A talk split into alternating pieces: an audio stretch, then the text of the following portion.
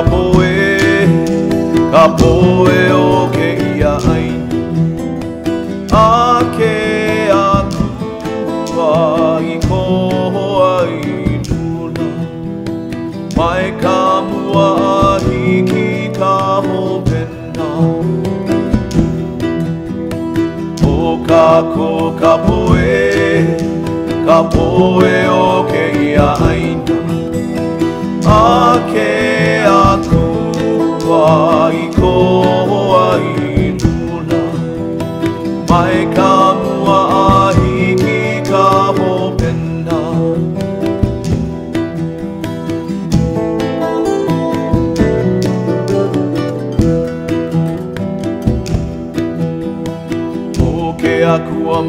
ka lani O mako mai ka vai. E ho o ko ke kia kahi. Mako e ku kala O ke akua mai ka lani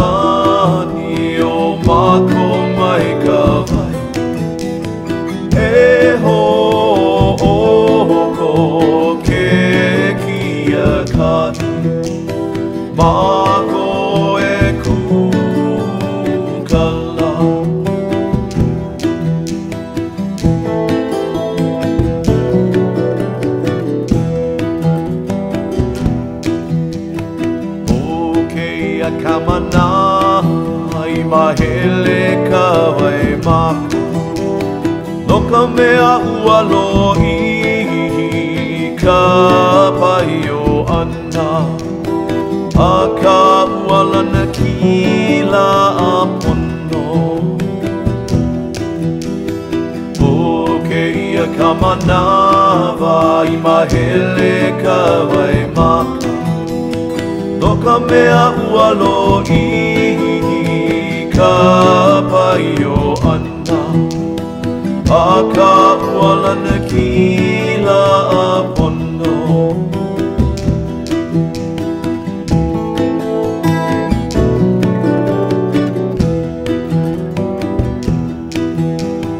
Haina mai ka pua Ka poe o ke ia aini A ke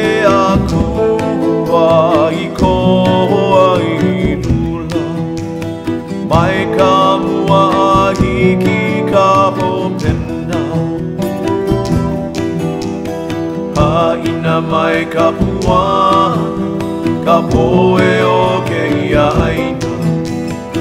A ke aku ai ko ai lula Mai ka mua ahi ki ka hopena. Mai ka mua ahi ki ka hopena. Mai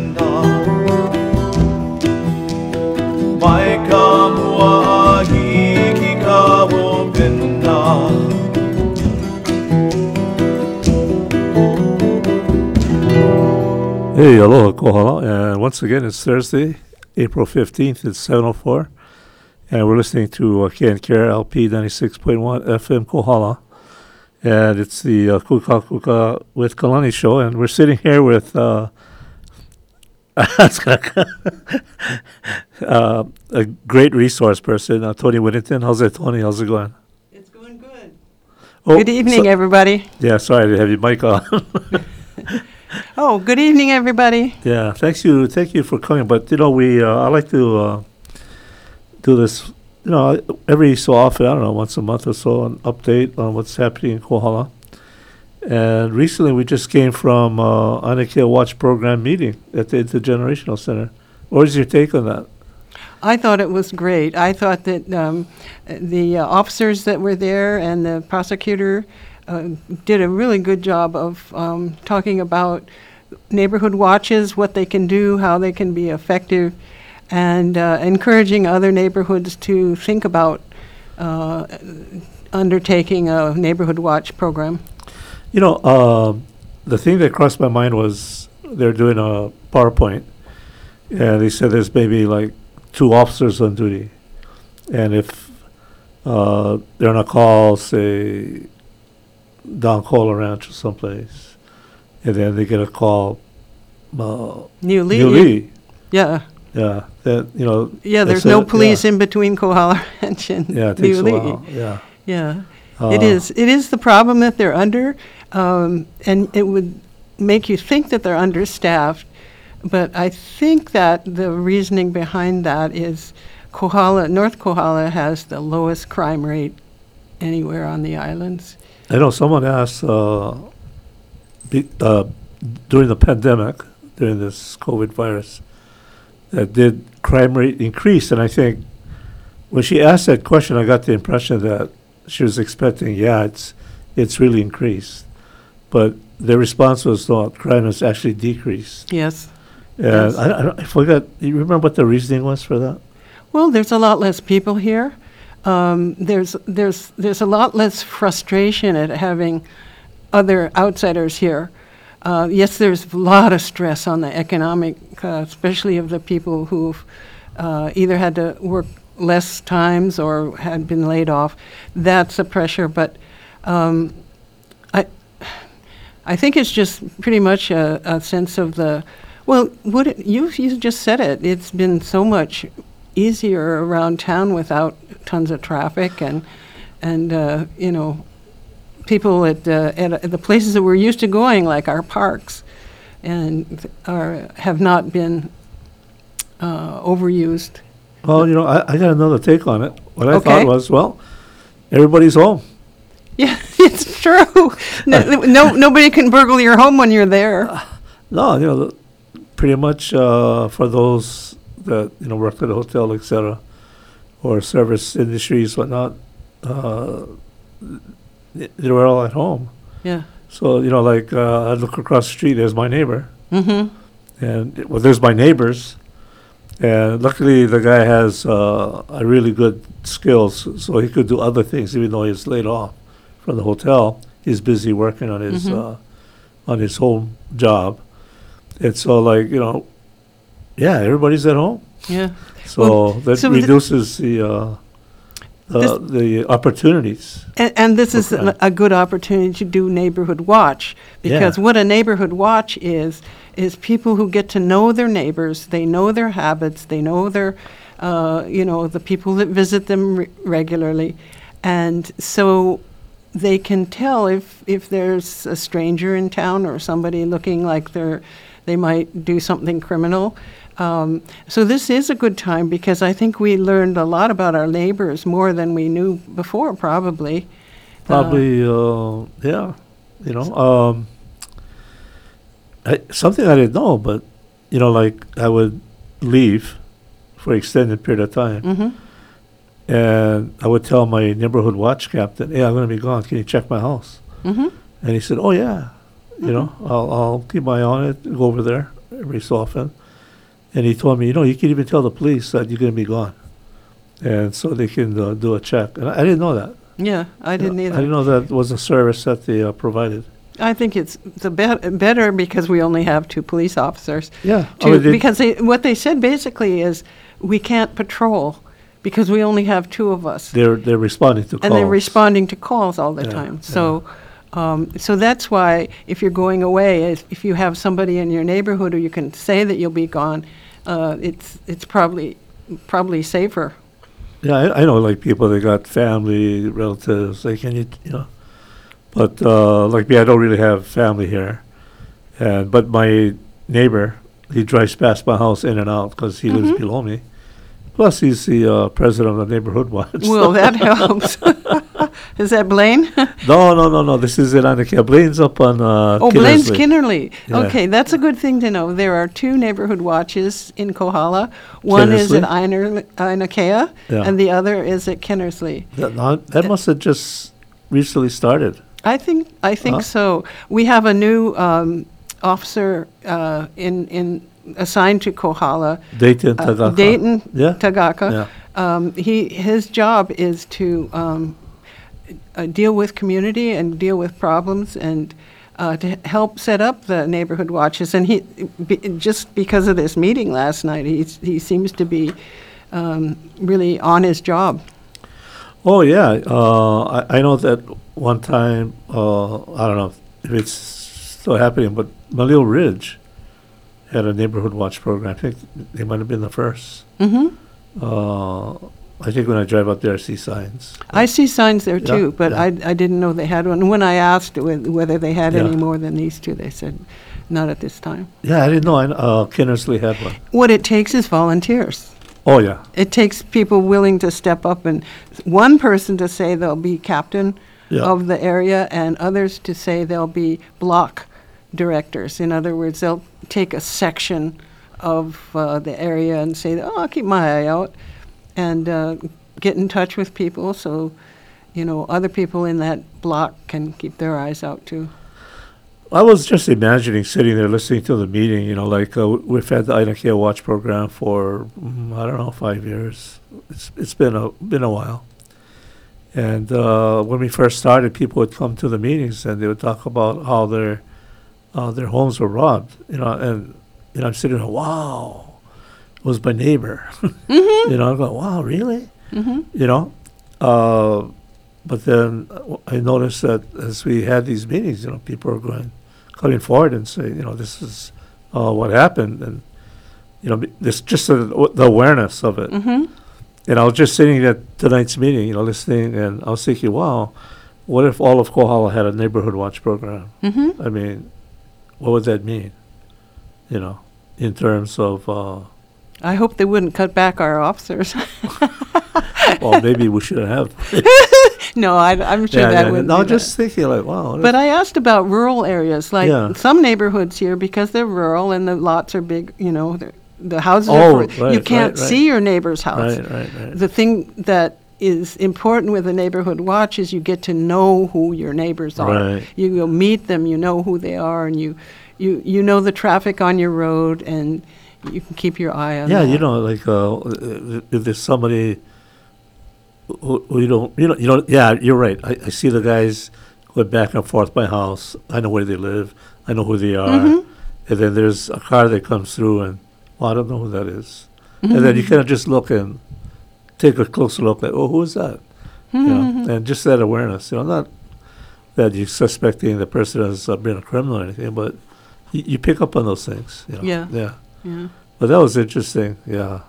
Uh, and like you mentioned, yeah, if you if you live twenty acres away from somebody, But they, you know, they were saying like you could take a bigger area, like Ka'ahuhu, Yeah. Ka'ahuhu Homesteads area, oh yeah, yeah, you yeah. know, oh or, one road, huh? or or even like near Li'i, or Yeah. uh, you know, some of the uh, Camp 17, or Oh yeah. you know, they oh, could Yeah. they could have neighborhood watches there too. yeah, yeah. I think it's a good thing to do. And the thing, huh? Hawea Road. Oh yeah.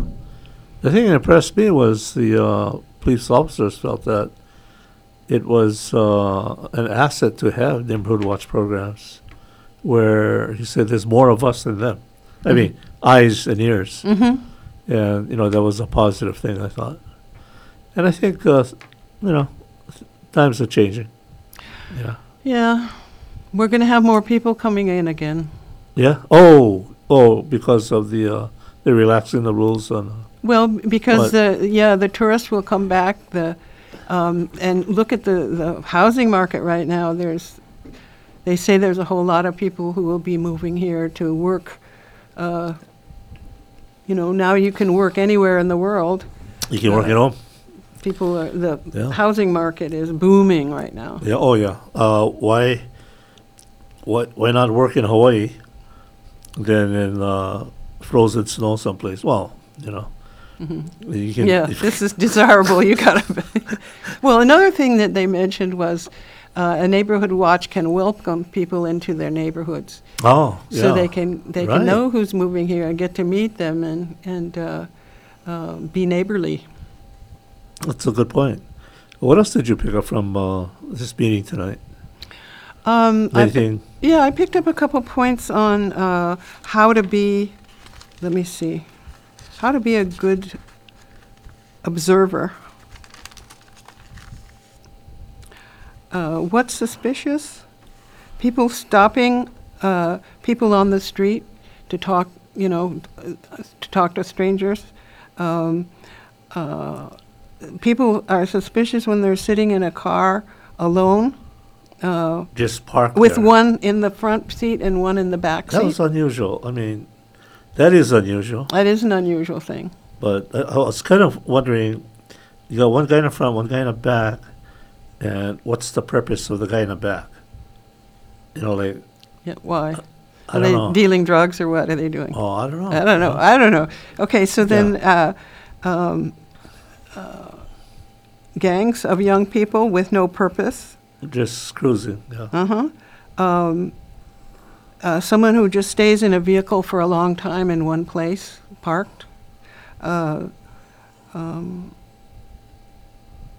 uh, strange movements of cars driving around the block repeatedly. Someone, uh, you know, like they're checking out the neighborhood, but they don't live there. Yeah, yeah. I've seen on, you know, like we have a Facebook page, Ainakea, Mm-hmm. And I've seen people, uh, I've been on the page and somebody will say, hey, there's such and such a car that's going around the neighborhood. Mm-hmm. Uh, and, you know, they're kind of like question, like, anybody know who that is? You know, kind of like just alert. And I've seen, you know, cars come through and, you know, it fits the description of what you're talking about. Uh, a couple guys or one guy and a car I've never seen before, and they go around once, they go around twice. Like, Yeah, what are they the- doing? Yeah, what- what's Checking happening? it yeah. Anyway, yeah, okay. Another one they said was cars with lots of stuff in them, or that are, look like they're sitting low on their wheels, like they've got something very heavy inside. Oh, interesting. Yeah. So those are the kind of things that they said. Now, one of the, another thing I want to repeat that they were very clear on is that if you do call, um, your your call is, is, is anonymous. You can ask to be anonymous, so so you don't get anybody c- coming back to you and say, "Whoa," Oh, that's good. you know. I think that's ma- makes people feel safer about Yeah. um, you know, we're just, it's a hard community. We all like each other, so we don't want to report on anybody. Better keep your mouth shut, sort of thing. Yeah, yeah, I hear you. Yeah. Yeah, I- i- it's kind of like do you? I, I remember uh, the, the biggest thing about emergencies, like say uh, illness or something, they say is uh, that people are hesitant to call. Mm-hmm. You know, they're hesitant to act. Mm-hmm. Failure to act is what they call it. But when you talk to the EMTs, they say, hey, when in doubt, hey, just call, even if it's the guy's okay. He may not be, you know. And so, yeah, it's good, good, good uh, advice there. Yeah, they had a, they had a motto. I'm trying to look for it here. Mm. Anyway, it was, it was basically if you see something, call. Yeah, yeah, that's good. If they have a number for non-emergencies, which is the police department, uh, it's actually the Hilo number, but they c- put you directly into Kohala, and it's nine three five three three one one. That's the regular number. If you see something that's dangerous, call nine one one Right, and ask for the police. right. Um, but otherwise, you can call if it's not an emergency and just report things. They were really eager to have people keep their eye out. Yeah, because, yeah, you know, that's their job. Yeah, like and they only have yeah. four eyes, and we have a Yeah. lot more. We've got plenty more. That, you know, uh, we can be. We're like you said, we're an asset to them. Uh, and you know, that's important. I think working together like a partnership. Yeah. Uh, there's something else I want to talk about. Okay. Uh, I can't remember. Yeah. well, we got a Uh, lot of topics going on right now in Yeah. Kohala. um, so anyway, I know we were going to talk about some community stuff. Yeah. and just kind of an update of what's what's happening and whatnot. And where are we today? What's the fir- what's what's the first one on the block? Yeah. um, well, one of the ones that's on everybo- everybody's mind and in signs around is Pololu. So yeah, Okay. so, yeah, So um, I think the the main thing to know about Pololu is that it's the whole thing is kind of on pause right now.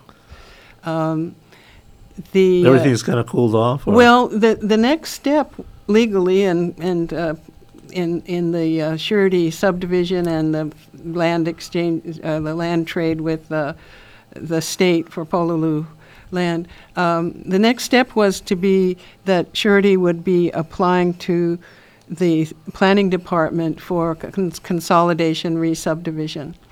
Um, and uh, I just keep checking on planning, and they have not received it.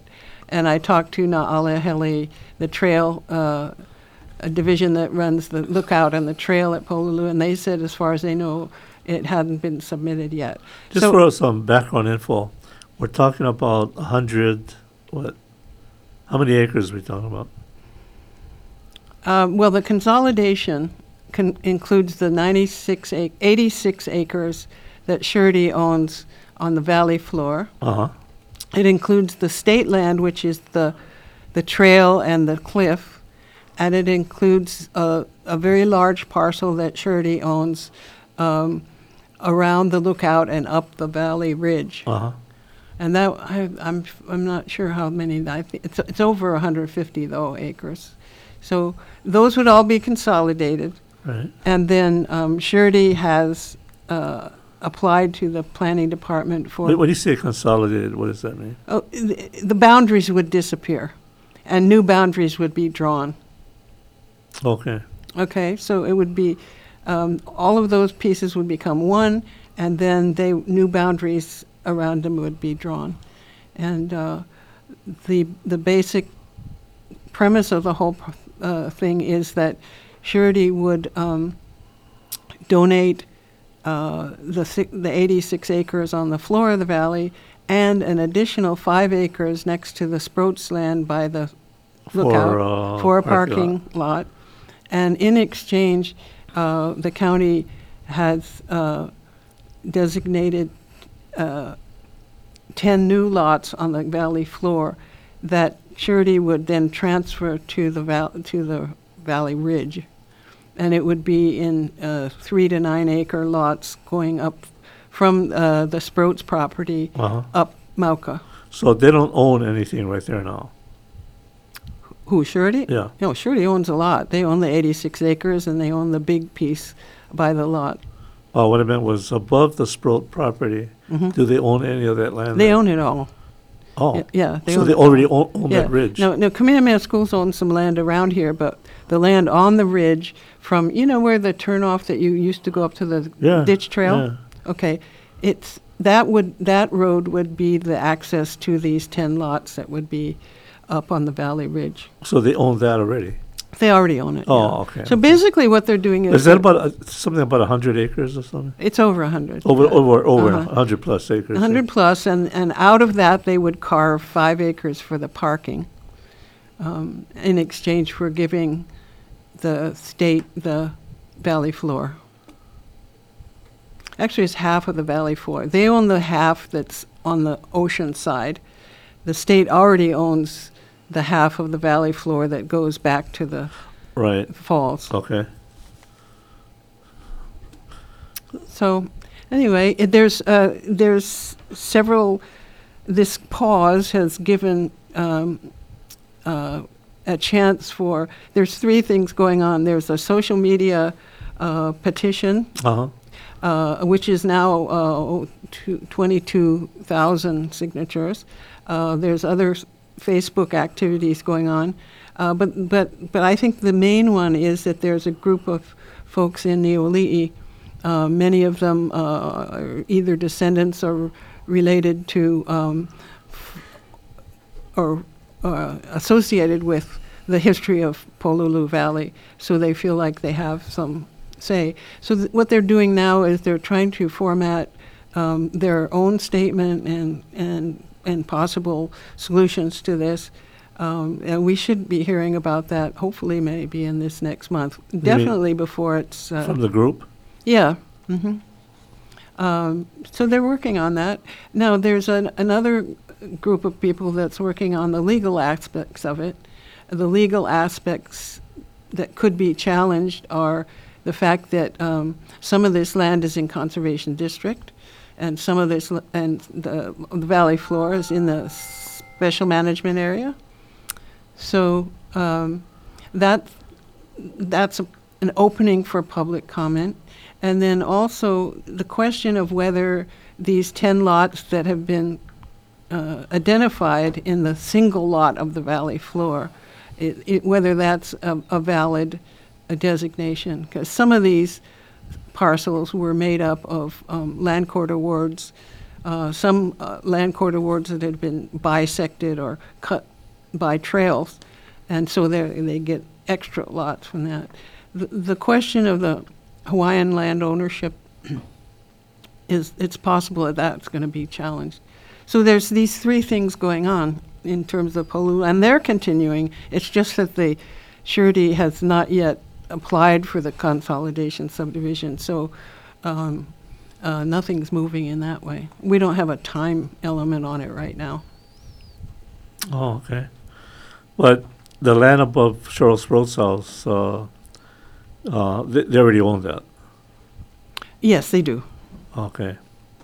I, It's, I, out, it's under the name of KP Holding, which Oh. is surety. okay, because I had seen, I had, uh, I decided one day. No, actually, I saw Bill Chantel in uh, a hardware store up there, and um, I said, "Hey, how's it, Bill?"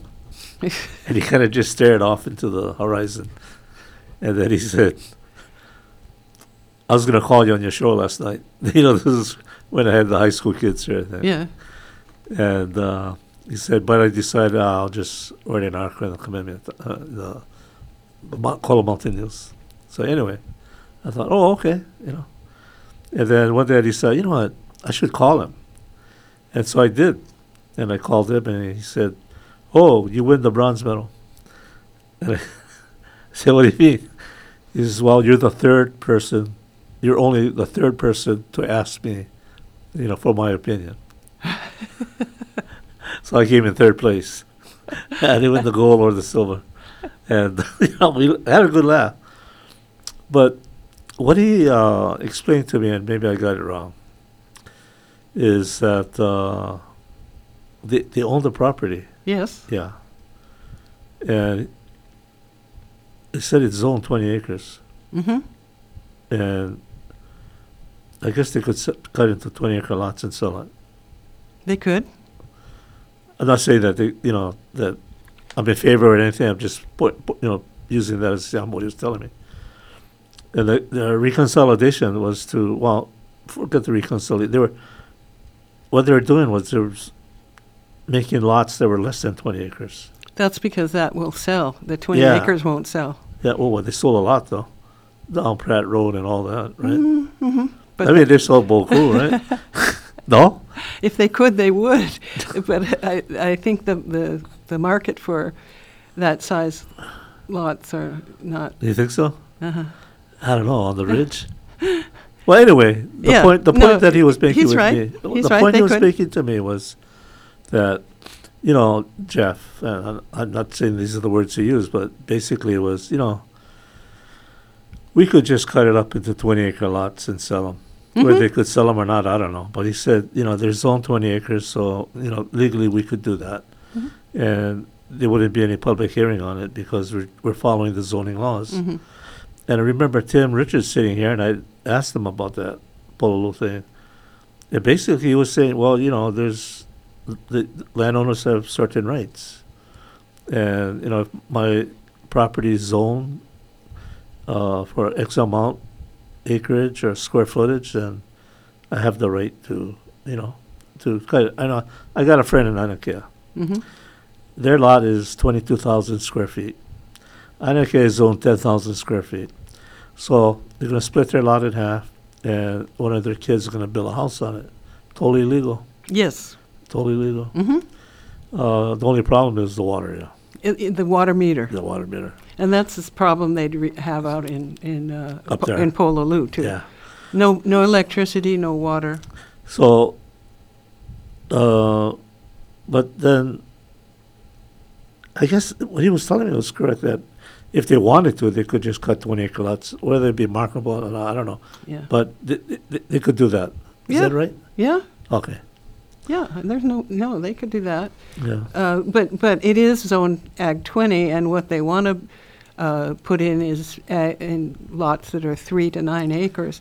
Now, that's what's called a non-conforming Yeah, lot. right. They would be creating non-conforming They'd have lots. to have a And that's public another hearing. legal issue Right. that comes into play. You s- d- Anybody challenging it would say, well, wait a minute, you're, you're, you're, n- cha- you're creating non-conforming lots here.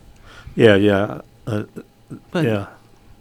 But what if the people know that uh, the zoning is twenty acres and if they wanted to, they could cut it up into twenty acre parcels and sell them? Yeah, I don't, I don't know, but, but it, it is, I mean, that- it that- is true that if you, you know, if you own, uh, forty acres, You can cut them in half you could cut them in half. legally, Yeah, yeah. I, I was just wondering if the people knew that, of course, you couldn't get water meters up there, though. yeah. But you could, Mhm. I know, I know people uh, drill their own wells and, you know. I mean, who- if a person is gonna buy twenty acres, I'm sure he can afford to drill a well. I think but anyway. so. I think I don't think there there's more people who don't know how much sweat it takes to take care of 20 acres. Oh, jeez. I mean, it is a it is a full-time job to take care of 20 Hey, acres here, especially that- when you get out towards the valleys where it rains as much as it does. It's a lot of land. Drive around Kohala and see how many people can take care of their yard. yeah, it's just a funny yard. You drive by my house. And but anyway, we had uh, Lonnie Eugene who just walked in. Hi, hi, hi Lonnie. How you doing? Oh, fine. Uh, you gotta talk right into the mic there. You gotta real get it close. Okay. Yeah, go ahead. Uh, well, what do you want me to say? Oh, I said No, hello. uh, earlier we were talking about uh, the Hello, neighborhood watch, the neighborhood watch program. I know you were. The acoustics not too good in there, and plus we got our masks on. yeah. But uh, you were doing a presentation on Big Island missing children, and I just wondered if you just want to give us a brief summary of uh, uh, your presentation for the people that weren't there.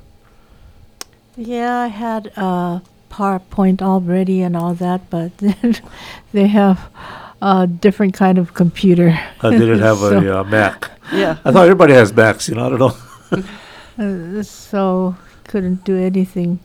But um, yeah, it started. Big Island Missing Children started in June 2020, and it came at a time when um, people just started to uh, hear about human trafficking because uh, Dr. Dominique from, I think, the University of Arizona, did this research, and um, found that there was human trafficking in Hawaii and sex trafficking. And so it was uh, really a wake up call. And there was also people upset about it because they thought that it was like fear mongering because there's no such thing as human trafficking in Hawaii. No, I didn't believe it. I went to a presentation. It was at the, at the Generation Center two years ago, and this lady's doing this presentation. I'm sitting there going, "You got to be joking," you know, like, nah, in Hawaii, nah. Mm. But the more I listened to it, and the more she brought up these uh, studies and facts, and uh, you know, the more and more all of us were in there just, wow, this is really, this is real, hmm this is real. Anyway, yeah, it, it, it seems so unreal because we don't see it. no, and uh, you know, it, it, but since we started this, uh, well, actually, Kikai, uh, my son Kikai Coakley's, put out a um, started a Facebook page, Big Island Missing Children, and within like a day or two, he had about a thousand people on it. And you know, KHON TV came and interviewed him and all these other stuff, but they also had uh, a county council uh, talk about it and the police, and they're saying, okay, well, you know, most of them are runaways and all this other stuff, and you know, um, yeah, a lot of them are runaways, but then when they brought out the facts, like how many they said, "Hey, this is pretty good because, you know, 2017 we got only 400 something runaways this year, uh, i- i- that year, and then, but then in 2008 there were 800 something runaways. Uh, So where did they all go? You know? And um, it, it, it's just mind boggling. After we started this uh, Big Island Missing Children, then we started, of course, looking at uh, people started writing in and all that and um, putting up, you know, posting things from the internet and all that. And I had to go and check it out and see if it's for real, going on the um, um, YouTube and all that. And, and geez, I've learned so much through that, you know. And when we uh, started, like, looking at what's happening in um, Hawaii, you know, the abuse that's happening in Hawaii, the kids. Uh, oh, you know, after 20 years, they finally find um, Peter Boy's killer, who was the father, you know, and kind of everybody kind of knew that already.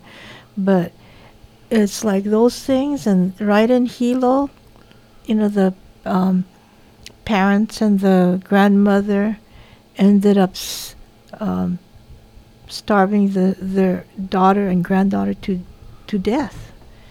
And Yeah, that, that made the uh, local news just recently. yeah, You know, but the things that you bring up is like, yeah, yeah, you know, this is Hawaii, you know, but, you know, the thing that, you know, the thing that really brought it home for me, the uh, Attorney General for the state of Utah was involved in a sting operation. I think they went to Colombia or, or one of the uh, South American countries. And his job, he looks uh, Latino, his job was to be the buyer. And they went with a group of guys and they'd set up the connections and they were on this island. And these guys brought all these children for him to look at, yeah. And, uh, you know, for, for them to purchase. And they're waiting for the police to come, yeah, to arrest all these guys. But what made it real for me, this guy, I knew him as a kid. This is uh, Kinka and Rose Maera's grandson and you know from Niuli'i, and he would come to Kohala every year and spend his summers here. And now he's the Attorney General of uh, Utah. So when it was he involved in that sting operation, you know, I, I know this guy.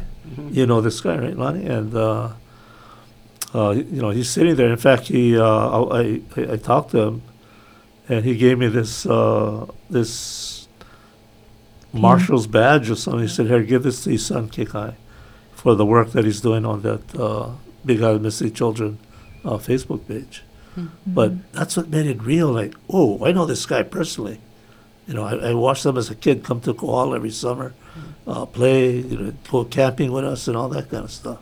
Yeah, that was real.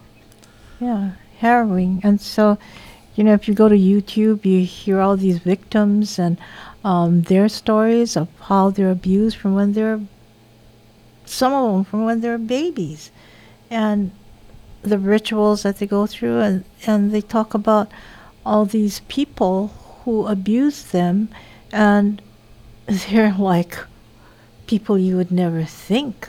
Uh, you know, politicians, rich people, and uh, professionals, doctors. Oh, gosh, you know, it was like, no, it can't be true. But then this whole thing with Epstein and all that comes out, and you're going, this is real, you know?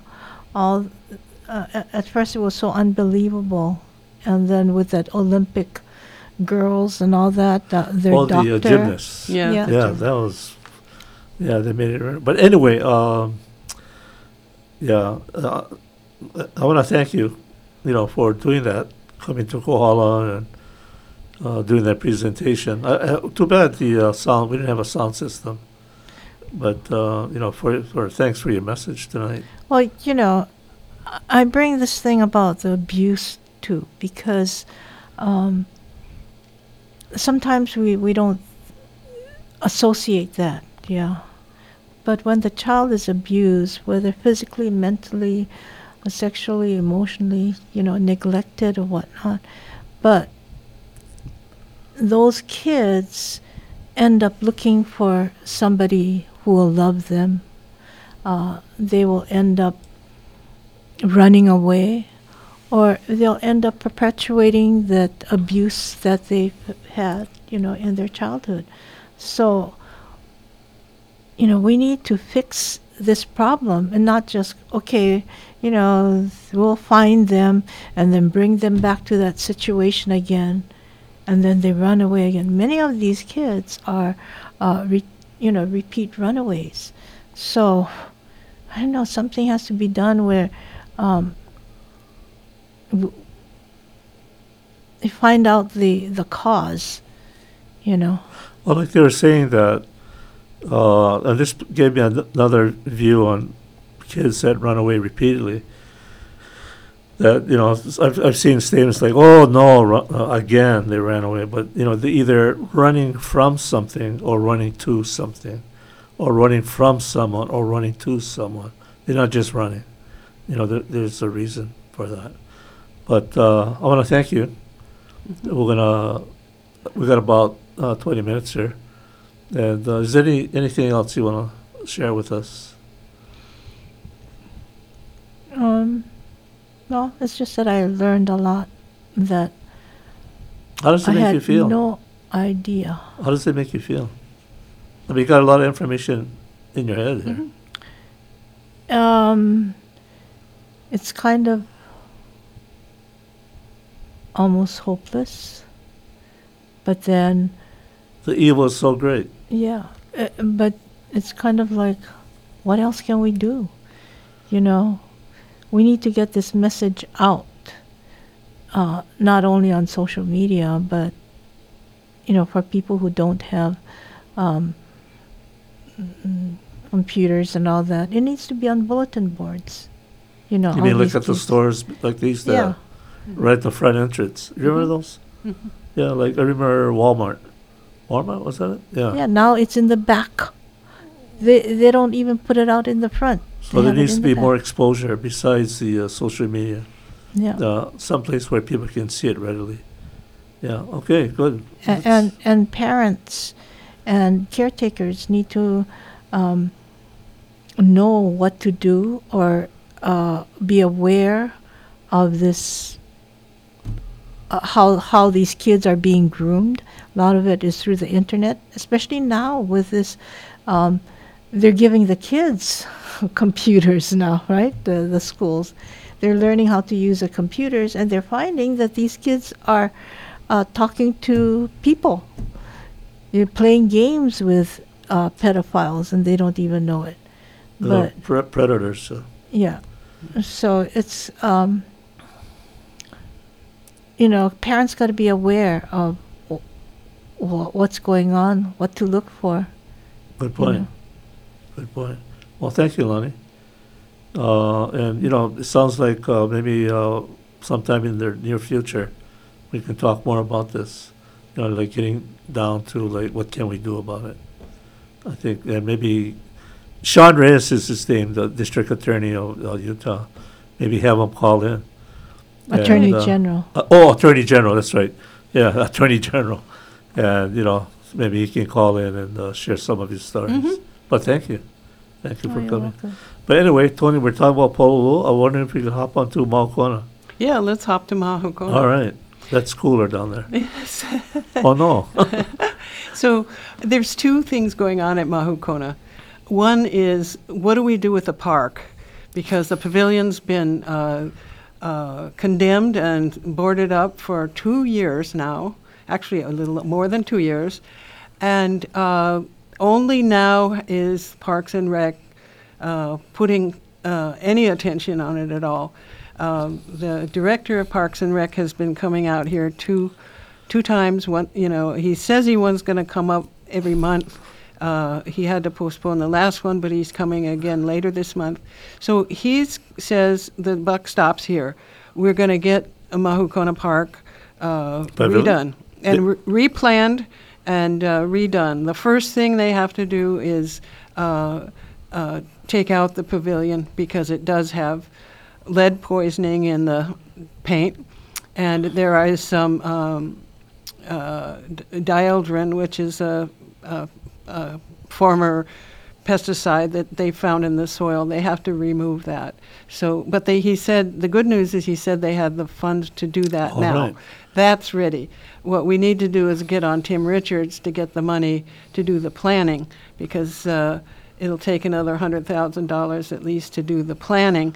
But what, the main thing behind this group, uh, um, the Mahu, Save Mahukona group, is uh, they want to have, they want the community to have a say in what is being built there. Uh, there are several things we know about what's to be built. One is that the pavilion or the restrooms are going to have to be further back than that one. Or They're- further back towards the, further back because of climate change and ocean Oh, right. rise. Ocean rise. Well, you, you saw when that storm came through and uh, those waves came right underneath. Oh, the that's big, pavilion. sir. Okay, so if that's already, it's going to be higher. you know, you uh, mentioned uh, Tim Richards. Uh, he's going to be on the show next Thursday, and he's bringing in uh, Ikaika Rodenhurst, Mm-hmm. the director of public works, with him. Good. So next Thursday, yeah, we'll have Tim Richards and the director of public works, Ikaika Rodenhurst, who we met, sign waving. He was running for office assembly. Yeah, Yeah, right. that'll be next Thursday. Good. But anyway, Okay, so um, the, there are 15 acres available. Uh, the park itself right now is only on about four or five acres. Uh, but there are 15 acres available.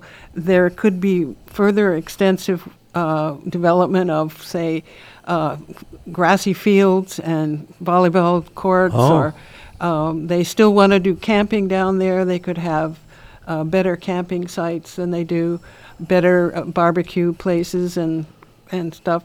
But the the key thing that's being asked of Me- Messina right now is that the community be part of the planning, the the decision making. We went through this with uh, CDP when it was being drawn up in 06 and 07, um, but we ne- we need to be back in there again. So that's what's going on in the park. But the other issue at Mahukona is um, the land that was f- the former surety land, uh, which is uh, 640 acres, including um, 200 acres Mauka, the highway, and uh, 434 acres Makai, the highway. Um, the Hawaiian Islands Land Trust is currently in negotiations with the owners, which is no longer surety. It's a Canadian uh, outfit that um, has hired a Florida holding company. They're, ne- nomi- they're negotiating with them to purchase the entire amount. Uh, the Mahukona is currently number one on the priority li- list of the county for public purchase. Uh, it's been on the priority list for 12 years now. And so it's just not, this is the first time there's actually been motion in, in the direction of turning it into a public place. Uh, it'll take a lot more than just county open space fund. The Hawaiian Island Land Trust has also applied for state legacy land funds, but even then, uh, I believe the trust is expected to do some fundraising, which will probably do some fundraising here in town too. what, what, where exactly is this property? It's You talked about Malco, the highway, and Yeah, okay, so it's the, all of the land between Mahukona Park and Kapa'a Park. That includes the uh, navigational heiau and It includes the heiau navigational number fives and all It that. includes the big barn that's down there. It includes the uh, house that's used to Also, be that the, whole property. re- uh, the railroad depot. Yeah. Um, and uh, it includes the, lo- the whole trail along there that goes, and it, and it includes, in addition to that, it includes 200 acres Mauka of the highway. It's quite a bit of land. How is that going to affect our access agreement? Oh, well, then we can rewrite any access so the public can have Will we have a much voice more in than one little trail. Well, we have a voice in that. Oh, definitely, because because Hui Mahoa, the group that you worked with, is um, uh, has uh, court agreements uh, calling on public uh, access down there. I mean, we've already had that already negotiated, and even when Surety was uh, trying to build the resort and su- subdivision down there, they were subject to a public access plan that include parking lots and uh, trails and uh, you know, access by, by road to get closer to the uh, ocean part, which is the conservation district is everything from the old Jeep Road to the ocean. I just uh, plug in a commercial here. That uh, si- sitting with us is Lonnie Jr., who directed, wrote uh, uh, Oh, a, yeah, a the video, video. yeah, Yes. Okako Kapoe, about the uh, struggle of Hui Mamalahoa and the people of Kohala uh, fighting pre- to preserve a cultural lifestyle, which is access to Makamakai for food gathering areas, etc. Yeah. Yes, Uh, you, you were the, the start of this whole thing. really, it was the first time the people of Kohala really stood up and said, hey, this is our place. We need access to it. Yeah. We need we need uh, we need rights to hunt and fish and uh, gather and uh, and and we're going to get it.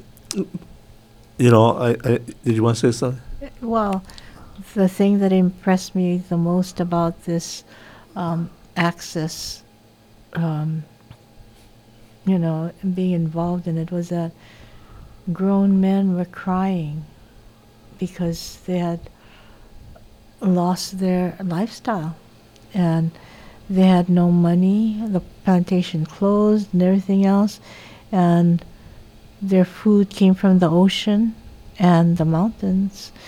And you know they were denied access to that. That was terrible. That was a terrible time in history you know? Yeah, I, I, I- I, I was with Joe Casamero. We had launched my dad's uh, Boston Whaler uh, out of Kilcare. hmm You know, it was small enough to do that. And he wanted to go up to the Fifth Valley and throw a net for moi. hmm And he says, I re- he remembers that, oh, the moi was really plentiful. Okay, shoot. So we're going up on the boat, and he's reminiscing, oh, about all these places. And I think it was on this plateau, I don't know, Fourth Valley, Fifth Valley, Awini or something. And he, he says, You see that mango tree? I said, Yeah.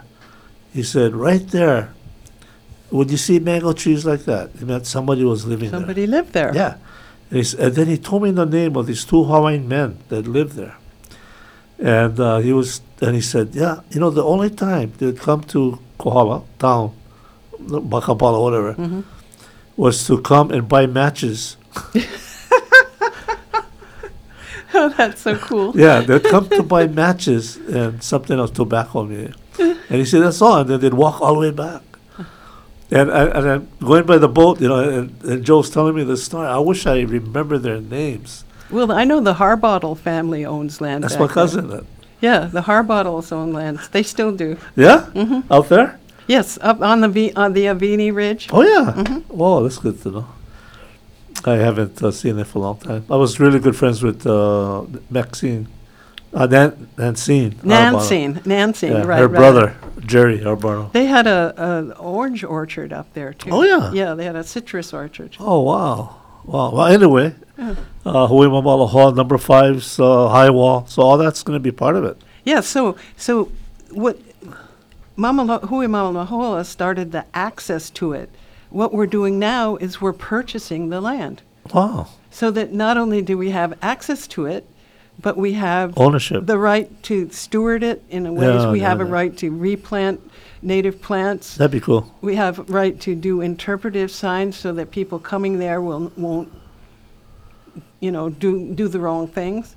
Um, so the difference between having a right to walk there and the right to, o- and the ownership of the whole place is, Yeah, you know, I, I'd really like to see the, uh, you know, when we talk about Samson Casmero, Benny Raymond, Uncle Tommy, uh, Navi Raymond. I mean, I, I look into my mind of all these people.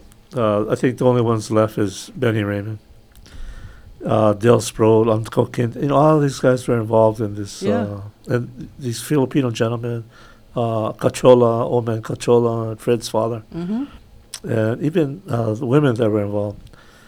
I, I, somehow, I like to I like to perpetuate that story of their struggle, like you know the kids who go surfing at Kapana, and they have a lot of fun, and, and, and sometimes I'll tell them.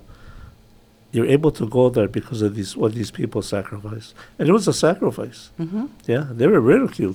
Mhm. You know, a lot of them was ridiculed. Like, what do you think you you can beat Who do you think you Kasenko?" are? But anyway, well, that's good news. Yeah. Well, so so far, uh, the groups that are out here, the four groups, the five groups that I work with, um, over the last uh, 12 years, have purchased 390 acres of coastal land. And pretty soon we'll add the 93 acres of Kap- uh, Kapanaia. Oh, oh, that's gonna happen. That's going to happen real soon. What's the boundaries of that? Uh, There's, the boundaries of, of uh, uh, Kapanaia properties is 93 acres. It goes from the highway, you know where the bridge is? Yeah, yeah, yeah. Just, just past Yeah. Halaula, you go down, yeah. and then, and so it's everything from the highway to Kapanaia Bay. Yeah. It includes the gulch on both sides, which are full of Hawaiian uh, historic sites. And it includes the entire bay and up above where the current parking lot is, Uh-huh. and around uh, the, the point uh, uh, to Kapalamaheo. Uh-huh. So it's 93 acres. Um, uh, it's it, it's everything. It's Kamehameha's canoe road that goes down Right. to the to the cove, and it's all the land on the other side of the cove. There was Oh. a, um, trail up that side. I wonder if people uh, know that, that, uh, that road hmm was actually not built by the plantation. It was the, the railroad. it's the railroad easement. Yeah, yeah. But yeah, that's pretty neat. That's pretty cool. So that's uh, good. So that's what hap- happened in Kapa, uh, yeah, Kapanaia. Kapanaia, yeah. Kapanaia. Right on. And and I wrote a thing for Kapanaia when it comes about all the people who have been involved from the get go. Like the groups that the groups that I'm working with are on their third generation, and our direction was pretty keenly set out by our kupuna, including all the guys in Hui Mamalahoa and people like Kindy Sproat Yeah, and yeah. Tommy Solomon, and you know they were our uh, our inspiration. Uh, you mentioned that you're working on a project with youth. Oh, we got several ones going with you. Um, uh, Are you with Gail Byrne? Or yes, Oh, yes, okay. right, right.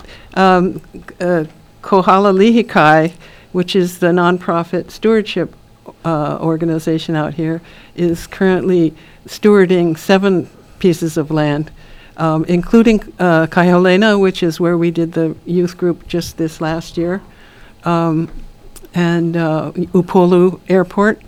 Uh, where we worked with both the high school kids and the middle school, Oh, right, right, school right. kids. I think I went down and did a presentation. Gail asked me for the, the kids. That's right, yeah, down at Upolu. Yeah. Yeah, that's we're doing uh, uh, uh, soil erosion control You're project down right. there, and we had high school students working on that.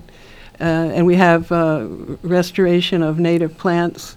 In almost all of the group, places that we're doing, we're working on restoration of native plants. I know her daughter is doing uh, some theses on uh, on conservation, coastal Yeah, conservation. she completed a video. You'd be interested, Lonnie, in seeing her video. Um, It's uh, about the efforts with the, with the students, and it has interviews with um, some of the people that were involved early on in the coastal preservation, Wow, right on. including her. She started out in little kid. Yeah, Now she's going to Princeton. uh, Princeton. Yeah. yeah. Uh, anyway, uh, time's almost up. Uh, Oops. it's almost eight o'clock. Time Where does time go? Really fast. Any last words, or for now? Uh, no, just just hang in there, you guys. Uh, we'll get past this pandemic thing, and when we do, uh, I'm hoping we'll have a, a better chance to um, to be host to uh, the people that come here and have them respect us at the same time. I was down at uh, Waikoloa Hilton uh, with my family, and I was sitting there, and this guy, I don't know, from New York or someplace, I don't know, and he says, "You know what?" He says, "They should plant native plants instead of all this exotic stuff, because this is what we come to see." You know, and Tim's been talking about we need to retool how we uh, uh, approach tourism and, and make changes. And here's this guy. There's a telling- program for you. Let's All right. let's do one on on how do we reintroduce reintroduce tourism with with the res, the residents of Hawaii being the ones that make the sh- call the shots. Good. All right. So next week, Thursday, at seven o'clock, right here, We're going to be having Councilman Tim Richards and the Public Works Director, uh, Ikaika Ro- Rodenhurst. And I want to thank all you guys for tuning in and uh, listening, and we'll see you uh, next Thursday. And thank you, Lonnie, for being here, and Tony, as usual, thank you, and mahalo.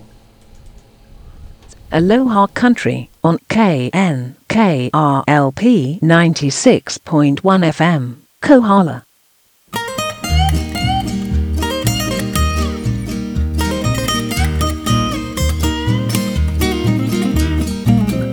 hea vale ana o e